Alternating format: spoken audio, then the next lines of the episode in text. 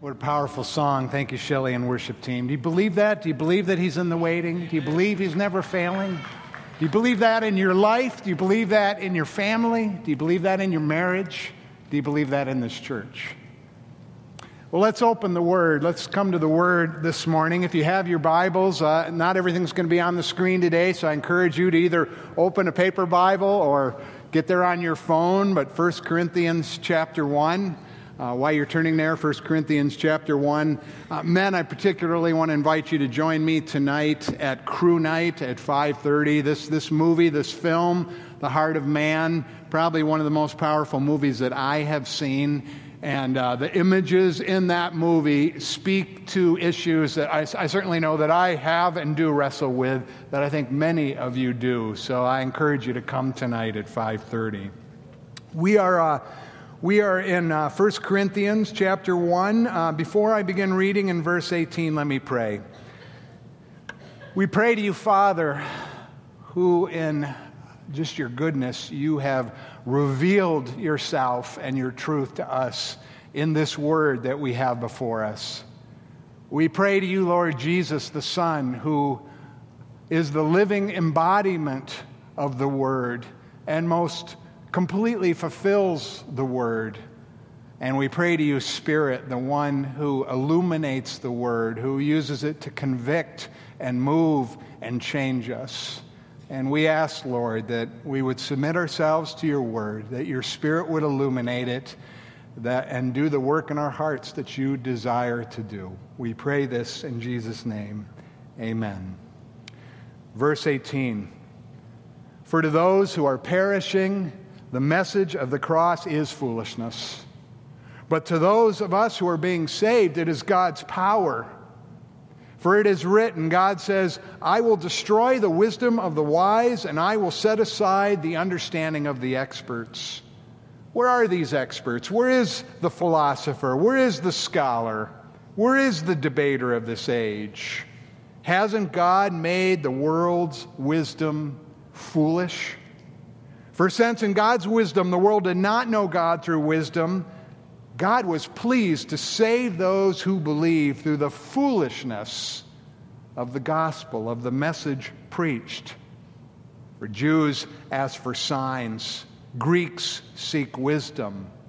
But we preach Christ crucified, a stumbling block to the Jews and foolishness to the Gentiles. Yet to those of us who are being called, both Jews and Greeks, Christ is God's power. Christ is God's wisdom. Because God's foolishness is wiser than human wisdom, God's weakness is stronger than human strength. Brothers and sisters, he uses inclusive language there. Consider your calling. Consider who you were when God drew you to Christ. Not many are wise from a human perspective, not many powerful in the eyes of the world, not many of noble birth. Instead, God has chosen the world's foolish things to shame the wise. God has chosen the world's weak things to shame the strong. God has chosen the things that the world considers insignificant and despises, the, the things the world views as nothing, so that He might bring to nothing the things the world views as something, as significant. Why? So that no one can boast in His presence. But from Him, you are in Christ Jesus who for us became wisdom from God, as well as righteousness, sanctification, and redemption, in order that, as it is written, the one who boasts must boast in the Lord. Paul's experience. When I came to you, brothers, announcing the testimony of God to you, I did not come with brilliance of speech or wisdom. I determined to know nothing among you except Jesus Christ and Him crucified. I was with you in weakness, in fear, and in much trembling. My speech and my proclamation were not with persuasive words of wisdom, but with a demonstration of the Spirit and power. Why? So that your faith may not be based on men's wisdom, but on God's power. All this flows out of uh, what we covered last week, really, where Paul begins in this letter after initially encouraging them, he gets right to the heart of what was going on in that church. And as we looked at last week, goes on to some degree in every church, some more than others. It, it's what we see back in verse 10. There were divisions that had developed there. The word is schismata, where we get schism from. It literally means a tearing apart. There was a tearing apart of that church body. And, and there was quarreling there. Quarrels is, is not just disagreements, it, it's strife, it's, it's, it's disputes that have become bitter, that have become emotional. This is what was going on in Corinth. What, where does it come from? Verse 12. What I, I, mean is that each one of you says, I follow Paul, or I follow Apollos, or I follow Cephas, or I follow Christ. And we looked at this in depth last week, but I would just highlight something else this week. Do you notice that in that language it's not, well, I really like Paul's preaching, or I really prefer how Apollos teaches. You notice the language? I follow Paul. I follow Apollos. I follow Cephas. It's, it's, it's the language of exclusiveness, it's the language of rivalries. Where do we see this in today's Western church culture? Where do we see this? Well, I certainly think we see it within churches. I think we see this kind of rivalry, this kind of exclusiveness, this kind of competition in churches between certain teachers becoming popular. Church I was saved in there was a, an adult Sunday school class. We called it Sunday school, not connect group, so I'm going to be using that term through the sermon today. There was an adult Sunday school class taught by a man named Bob. Bob worked for a parachurch ministry. He was fairly well known in that parachurch ministry for his speaking ability. He was just a wonderful, wonderful speaker, engaged all ages. Well, guess what? That became the class, the adult Sunday school class, that everybody wanted to go to. That became the popular class. And it wasn't that Bob wanted it to be that. It's just Bob was using him and Bob was gifted, or God was using Bob and Bob was gifted. And, and so that became the class that people wanted to, to, to, to be in. And, and there developed even this, this dynamic of, of, oh, you're not in Bob's class? You're in Joe's class or whatever, uh, looking down their noses at, at people who would choose something other than the popular class. I think it manifests itself as well in churches with, with people who become more devoted to a particular pastor than to the church itself. I was in a church for many years where there was a very uh, magnetic pastor, a pastor with a magnetic personality, what we might call a charismatic personality, just drew people to him but, uh, but was caught in, in adultery, an ongoing uh, uh, adulterous situation, and, and had to be removed and, and did not leave well. And when he left, he went to another church, and there was, a, there was a segment of that congregation that had so bonded with who he was, his personality, that they followed him. They followed him to the, to the next church he went to, and then when he went to another church after that, they followed him again. They were, they were his following. I, think, as well as within churches, I, I think we see this kind of exclusiveness, this kind of competition, this kind of popularity contest between churches in a city. I think to some degree this explains the rise and decline of the popularity of certain churches based upon the star status of their preaching pastor or their, their worship leaders. I think this explains to some degree why, why some people in larger churches look down their noses at smaller churches. And in reverse, I think it explains to some degree why people in smaller churches sometimes look very critically at larger churches. I think this kind of spirit of competitiveness, of popularity, of rivalries, of exclusiveness, to some degree explains the phenomenon of what I would call serial church hopping of people who go from church to church to church based upon what's the in church? Where's the buzz? What's the popular church? You know people like that. Maybe you've been someone like that. Why do we do that? Why do we get caught up in the church? Why do we get caught up in personalities and popularity that so easily rots into competition, rivalries, division, and strife. I think that's why, why Paul goes where he goes in the rest of chapter 1 here and into chapter 2. I believe that the text shows us this primarily in a contrast between two terms that he uses over and over again. If you look, read through this chapter yourself, you'll see two phrases come up over and over again. One is the wisdom of the world, and the other is the wisdom of God. And I think Paul says, you want to know where your divisions, where, where your competitiveness, where your exclusiveness come out of? It's, it's come out of that you buy more and more into the wisdom of the world than you do the wisdom of God.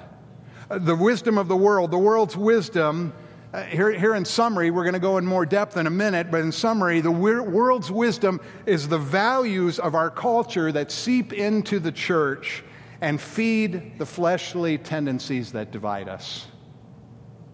By contrast, the wisdom of God is what is really true in any culture at any time. What, what is real spiritual reality summed up in the power of the gospel of Jesus Christ? Well, the world's wisdom in Corinth was the cultural belief that you could actually raise your social status based upon following the most popular speaker, orator. Obviously, they didn't have the media that we have today, but they had, they had public speakers, they had orators, and, and uh, they prized rhetoric, they prized public speaking. So, whoever was the hottest new speaker drew the largest crowds. And this attitude seeped into the church. Paul addresses that in verse 9, and here'd be my paraphrase. He says, If you are impressed with the wisdom of a man, with, with how magnetic a personality he has, if you are captivated by the cleverness of a speaker, you're going to be disappointed. Why? Because God says, I will destroy the wisdom of the wise, and the cleverness of the clever I will set aside. That, that's a quote that Paul borrows out of the Old Testament, Isaiah 29 14, and it's describing a situation in Israel's history where some leaders rose to prominence turning away from God and in the midst of crisis, in the midst of turmoil in the nation of Israel, they, this is basically what they told the people We got it. We got it. We know what to do. Just follow us. We know what to do. And it turned out very, very badly. And Paul says if you depend upon the wisdom of the wise from a human perspective, if you depend upon people with, with clever speech, they will fail you. They will fail you ultimately they will fail you. He goes on in verse 20 there the wisdom of the world promotes the wise man. Do you see that term there? Who is the wise man? The wise man or the wise woman is that person who has the aura of being successful, of having it all together, of being sharp, of being smart. Are we impressed by those kind of people? Yeah, let's be honest. We are impressed by those kind of people. He says, the wisdom of the world tells you that you should believe everything you hear from the scribe or the scholar. Who is that? That's, that's the person who, who claims they're the expert, that based upon their education or their credentials, I got it, I have the answers. Listen to me, I will solve this problem. We gravitate towards those people in the world. Those are the talking heads on, on cable news. The wisdom of the world seeks to manipulate our feelings our emotions through the persuasiveness of the debater, or, or some versions say the orator of this age. These are the Oprahs. These are the late night hosts. These are the TED Talk speakers that know how to grip us emotionally and, and pull us in. And the world says that's who you want to hear. Those are the people who have it all together. This is how the culture seeps into the church. We absorb these values. We absorb the wisdom of the world. We absorb it almost every waking moment. So it just seems natural when, when we want to be part of the, the church, we, we want to be part of a church that makes us feel successful, that makes us feel wise by that definition, that, that we want to listen to leaders who tell us, I got all the answers. We want to follow teachers with magnetic personalities that draw us in. That's the wisdom of the world. That is the values of the world that seeps in. And Paul asks there in verse 20, where are they? In other words, where are they in, in, in, in the loneliness of your struggle with depression or lust or grief or whatever it may be? Where are they in their ability to touch you where you really need to be transformed? If it all relies on their personality and their skill and their ability, where are they when you need them most? Paul says that if we put our trust in human personality, human performance, human popularity, then we are in trouble. Why? Because, end of verse 20, God made the world's wisdom foolish. All of these things are antithetical to how He really transforms through the message of the cross. What we really need in the loneliness of whatever it is that we struggle with is not some magnetic personality, not somebody who claims to have all the answers. We need the message of the cross. That is what transforms us. You know, this has become increasingly clear as our culture has become increasingly post Christian. You know, it used to be that uh, Christianity had enough social acceptance that, you know, a person would go to church even if they really weren't that, much, uh, weren't that interested in the message of the cross because it was kind of socially the thing to do. But that time has passed and has gone. And now the world is not impressed with the church. The world is impressed with power and appearance and success. And a world that, that prizes those values will never be attracted to the ugliness of a crucifixion. It will never be attracted to the weakness of a crucified Savior. That is foolishness, the world says. And that's what Paul means in verse 22 when he says that Jews demand miraculous signs and Greeks look for wisdom, but we preach Christ crucified, a stumbling block to Jews and foolishness to Gentiles. The Jews, the religious people of that day, they were not impressed with Jesus because he refused to display his power on their command. He refused to be the genie that they wanted. The Greeks were not impressed with Jesus because he refused to fit their popular intellectual models. And here's the reality, brothers and sisters a true church will never be attractive to people driven by success because the message of a crucified Savior sounds weak to them. And a true church will never draw people who pride themselves on their intelligence. Why? Because the truth of a substitutionary sacrifice for sinners sounds like foolishness to them. So if we are all about the world's values, we go in a whole different direction than the, the message of the cross that really saves us. The wisdom of God, Paul says in verse 18, to those who are perishing, yes, this message of the cross is foolishness, but to us who are being saved, the message of the cross, that's where power is. That's God's power. That's transforming power in our lives. The, the wisdom of God is, is Paul's uh, stock phrase for God's marvelous plan of how he's going to save us. And that plan is not something that the world and all its lust for success and power and status and self fulfillment would have ever thought up on its, uh, on its own. I mean, that is so contrary to the success, self affirmation, self fulfillment thinking of the world. But that's exactly how God designed it. Verse 21 Since in the wisdom of God, the world through its wisdom did not know him, we couldn't get there on our own. God was pleased through the foolishness of what was preached, the gospel, to save those who believe. And so here is the reality God does not save anybody because they are popular, because they are successful, because they are attractive, because they have a certain level of intelligence, because they have a certain level of influence. God saves those who turn from the wisdom of the world and by His grace trust in Jesus and rely upon His substitutionary sacrifice on the cross for their sin. Again, foolishness to the world but the power of God and the wisdom of God. Paul drives this, this home, this contrast between the wisdom of the world and the wisdom of God in verses 27 and 28. And, and I've just got a summary up on the screen here, so you may have to look at your own versions there. But think of who it is the world values, but then who it is God actually chooses to save. What does the world value? Who does the world say should be saved? The world values those who are wise, those who seem to have it all together. The world values those who are strong, who have influence, who seem to have power. The world values those who are something, those who are the big names, those who are well known, those who are significant. But who is it that God chooses to save? The wor- God chooses those the world thinks are foolish. God has chosen the foolish things to shame the wise, Paul says.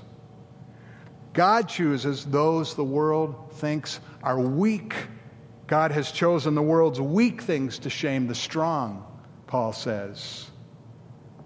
God chooses to save those the world thinks are nothing, insignificant. Their lives aren't important. Those that the world actually despises. Paul writes God has chosen the world's insignificant and despised things to shame those who think they are something, who think they are significant.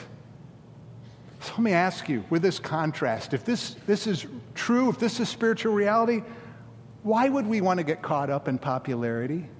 Why would we want to gather around personalities? Why would we want to bring these worldly values into the church? Why is the wisdom of God so contrary to the wisdom of the world? He answers that question in verse 29 so that no one can boast in his presence.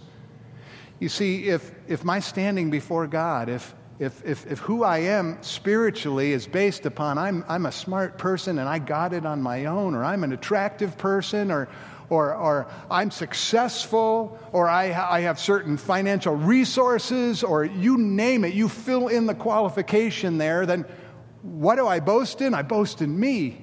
My pride is in what I bring to the equation of my salvation. But that is not the case. And, and, and, and God, uh, God brushes all of that away.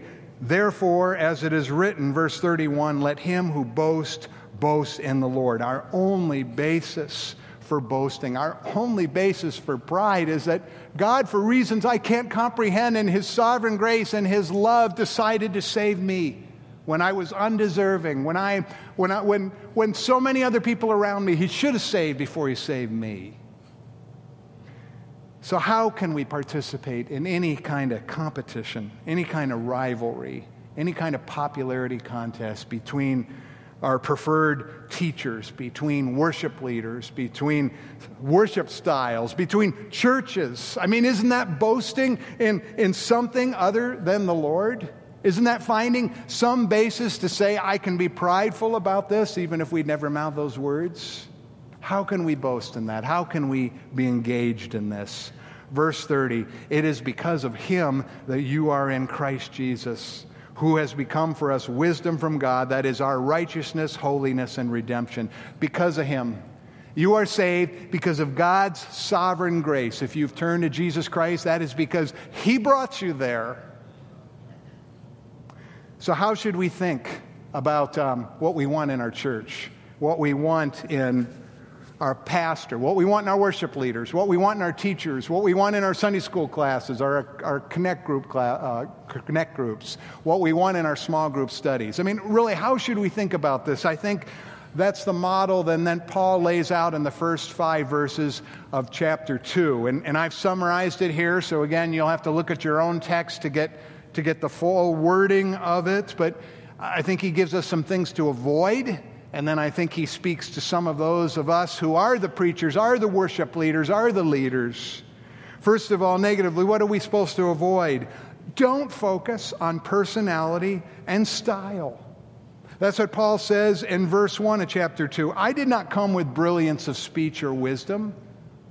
We are so caught up with how this person looks and how they sound and whether they can put words together well and whether they seem to have that charisma that we are looking for. And that is the values of the world that we bring to the equation. And Paul says, don't focus on it. You can listen to the most inexperienced speaker, teacher, worship leader, and you can hear the message of the cross. And that's what you focus on. Secondly, he says, don't be distracted by human weakness. Verse 3 I was with you, Paul says, in weakness, in fear, and in much trembling. And we don't have detail there of what Paul is talking about. That's probably a good thing. That may have been something about his physical appearance that, that, that, that was, made him really kind of hard to look at. That may have been uh, his voice.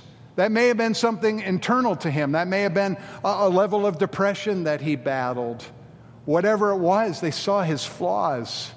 They saw his weakness. And, and some of them used that to push away from him and, and what, what God wanted to deliver through him. And I think what we get there is we're not to be distracted by human weakness. Every pastor, every worship leader, every teacher, every small group leader, every connect group leader has flaws. And it doesn't take you long to see them and find them.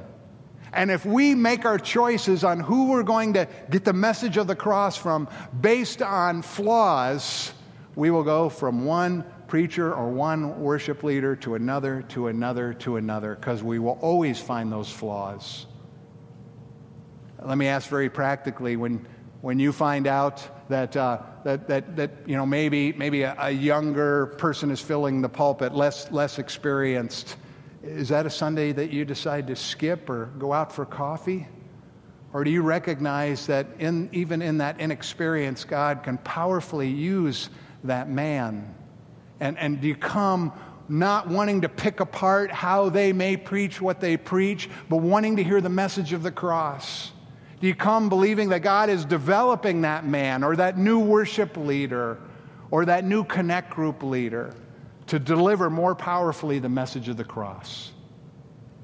Don't be enticed, thirdly, by words of man's wisdom. Paul says in verse 4 My speech and my proclamation were not with persuasive words of wisdom.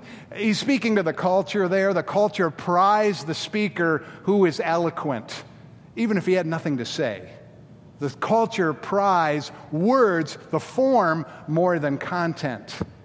And Paul says, don't get caught up on that. Maybe it's a speaker who can tell these compelling stories but if they have nothing to do with the truth of the text, that's just all rhetoric. That's just all empty rhetoric. Don't be enticed by that kind of thing.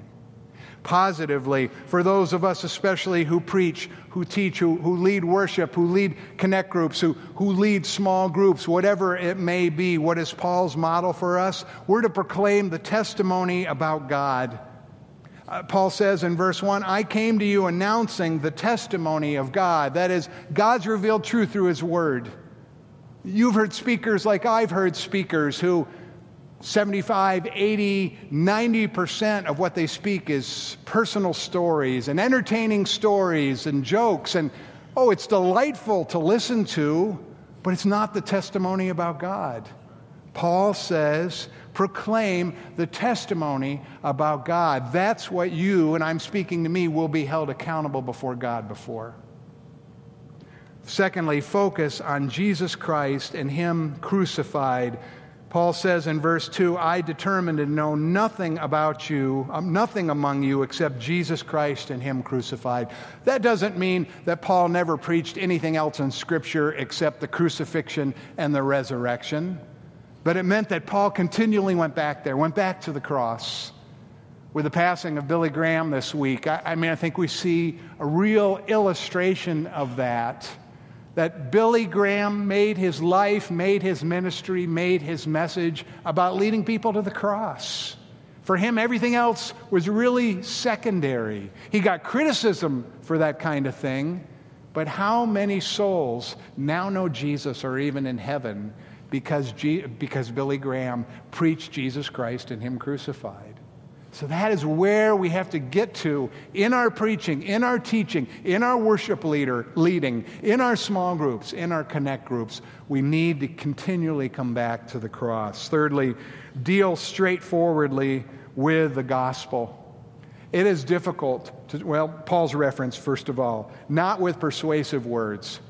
It is difficult to talk about the fact that we are sinners, that we stand condemned before God apart from Christ because we rebel. We are rebels against God. That is not popular for our culture to hear. And so it is easy to wrap that up in persuasive words, to kind of, you know, sugarcoat it, to kind of water it down. So we're not using words like sin. We're not talking about we need to be saved, those kinds of concepts.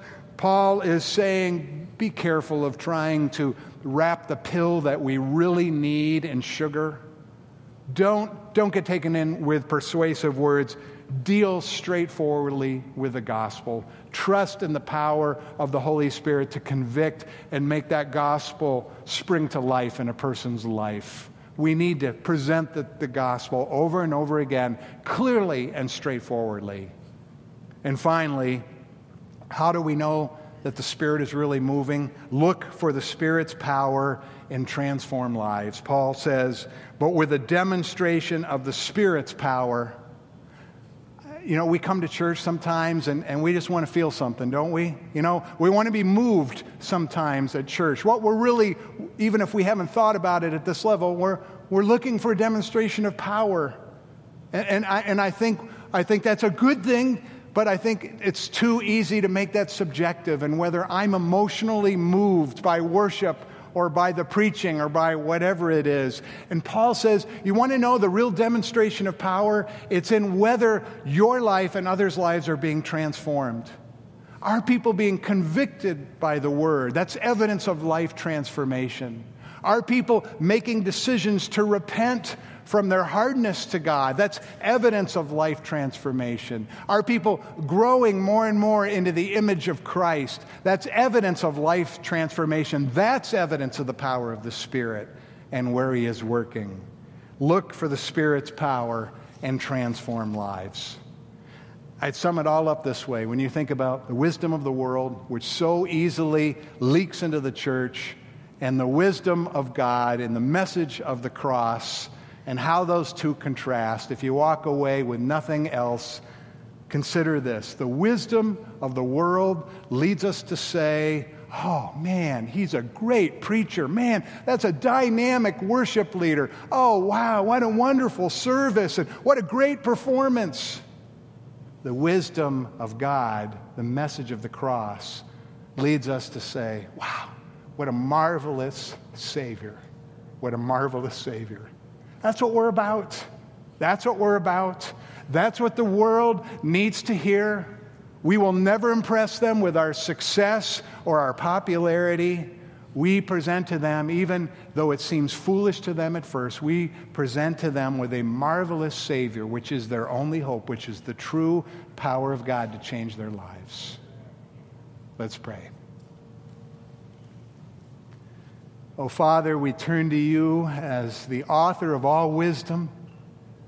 Lord Jesus, we turn to you as the embodiment of wisdom, as the, as, as the one who made wisdom real and live among us. And Holy Spirit, we turn to you as the one that transforms our minds and hearts to become wise men and women.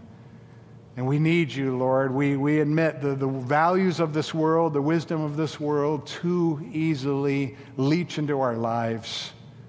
We need, we need to repent from that. We need you to transform us, that we are more and more about your wisdom, the message of the cross, even if it sounds foolish, even if it sounds weak, even if it sounds powerless.